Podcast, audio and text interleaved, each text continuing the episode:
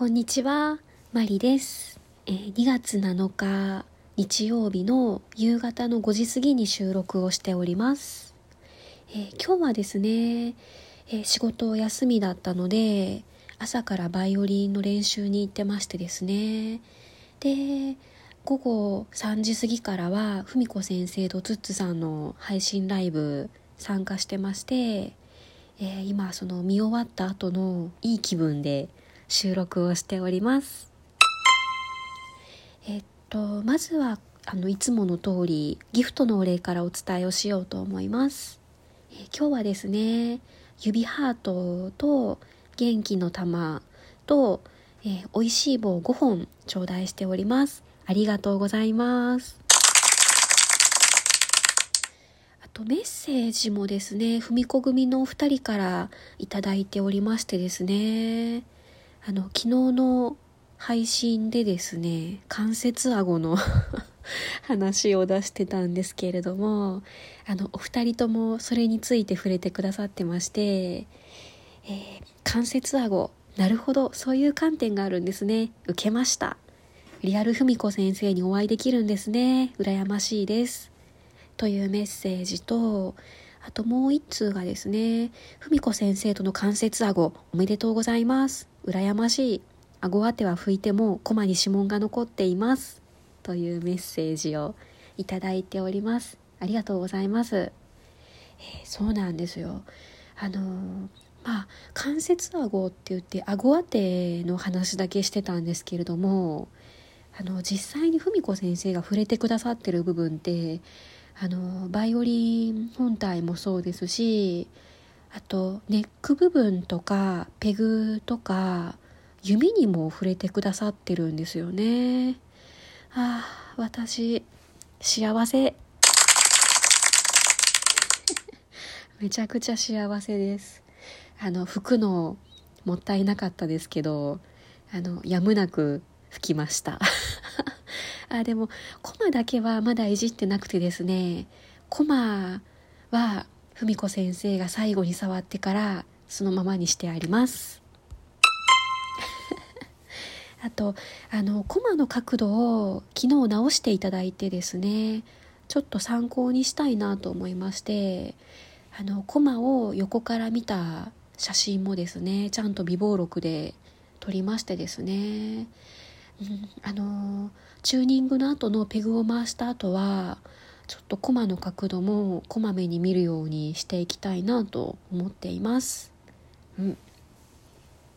ということで、えー、今日はあの最初に言いました通りですねバイオリンの朝練に行ってました。えっとトータル2時間ですね。あのトータルっていうのがですね2回に分けました今日は。あの私だんだん自分の傾向が分かってきたんですけれどもあのバイオリン弾くのは好きなので多分弾こうと思えば何時間でも弾けると思うんですけれどもただ平日そんなに弾く時間が取れないので土日一気に詰め込むとそのだんだん左の指が動かなくなってきたりとか左の肩が痛くなってきたりあとはその右手のその弓の方が疲れてきてつい力が入ってしまったりとか弾けることは弾けるんですけど多分ちょっと不具合が出てくるんですね。なのであの集中力も続いてその疲れずに一気に弾ける時間がだいたい1時間ぐらいだなっていうことに気がつきましてですねで今日は1時間かける2セットのトータル2時間っていう感じの練習にしてました。うん、であの朝からやってるその練習できる場所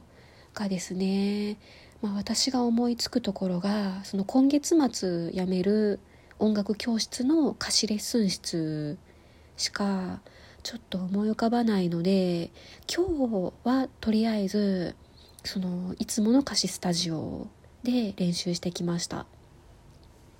えー、10時から11時までの1時間練習しましてで11時からあの、ちょっと休憩を間に挟む感じでそのビルの1階にあるいつものカフェに行って休憩をしてたんですね。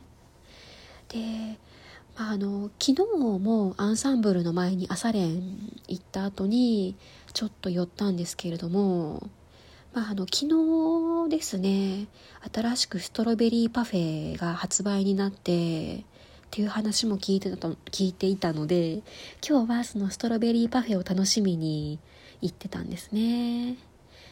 あの昨日は居心地が良かったんですけれども今日は先生来ちゃいました。なんかあのー、イライラを通り越してもうなんか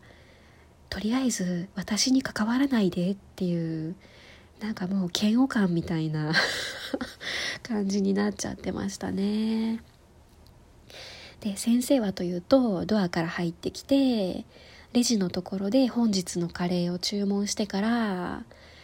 もうまっすぐ私の横の席に座ろうとしてきたんですね。でまあ見てはないんですけど気配でわかるんですよね。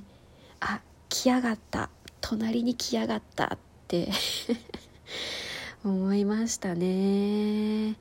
うん。でまあ無視するのもありなので「お疲れ様です」って。そこで初めて気づいた感じで一応挨拶はしましたけれども。まあ特に話すこともないのでうんあの隣に座ってますけど無言みたいな 感じです。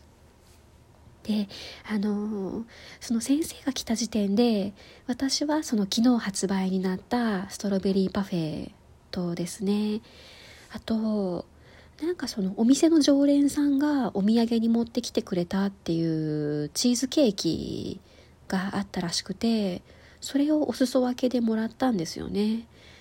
あのチーズケーキって言ってもそんなにサイズ大きくなくてうん何て言ったらわかるかな。あのベスポークの松ヤニより一回り小さいぐらい バイオリンの例えよ。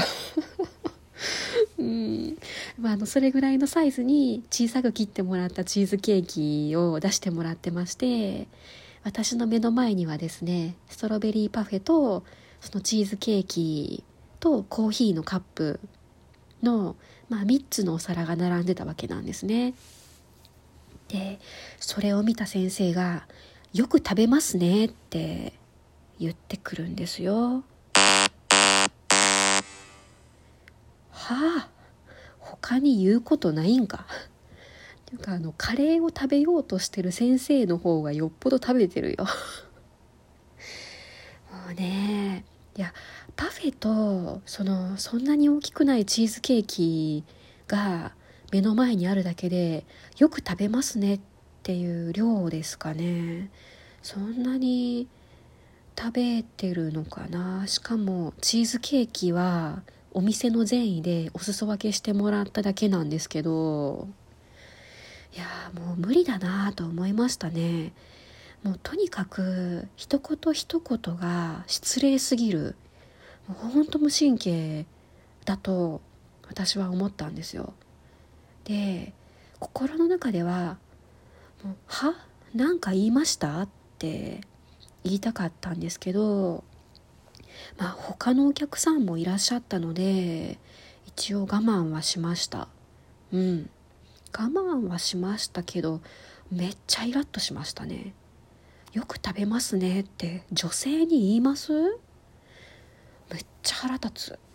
もうであのいつものカフェの店員さんにはですね常々その先生がお店に入ってきた時に露骨に嫌な顔をしちゃダメですよ。大人なんだからって言われてるんですけどそれも実は結構なんかもやっとしていてその大人だったら嫌なことでも我慢しなきゃいけないの？とかうんね仕事でいろいろ嫌なことがあるのでもう休日のバイオリン練習の終わりに癒されに行ってたつもりだったんですけどもう先生は来るわ。カフェの店員さんもそんな風に言ってくるわで。ああもうこのカフェではくつろげないなってちょっと今日は思ってしまいましたね。うん。あの先生が頻繁にカフェに来る以上はやっぱりその会うのも面倒くさいですしその私と先生が並んでる時に店員さんに気を使ってもらうのも本当に申し訳ないのでうんまあ1年以上通ってたんですけどカフェももう行けないなと思ってうんちょっと残念ですけど行くのやめようかなと思ってます。先生のせいで。めっちゃ残念。うん。でまたその後のその後半1時間あの12時から1時で練習をまた入れてたんですけれどももう何がよく食べますねだよとかキーってしながら練習をしていたわけなんですけれどもなんとまたそっちの練習の方がうまくいっちゃうんですよね。悔しいもうそうなんですよ、えー、そんなわけで今日は、えー、2時間のバイオリンの練習と文子先生の配信ライブ、えー、あのいいこと悪いこといろいろありましたけれども。こんな日曜日でした。あとあの音楽教室からのあの年末年始の貸しレッスン室のキャンセル代はですねあのなかなか返事が来なくて電話をしましたらですねすぐに動いてくれまして、えー、今日無事に返金確認できました。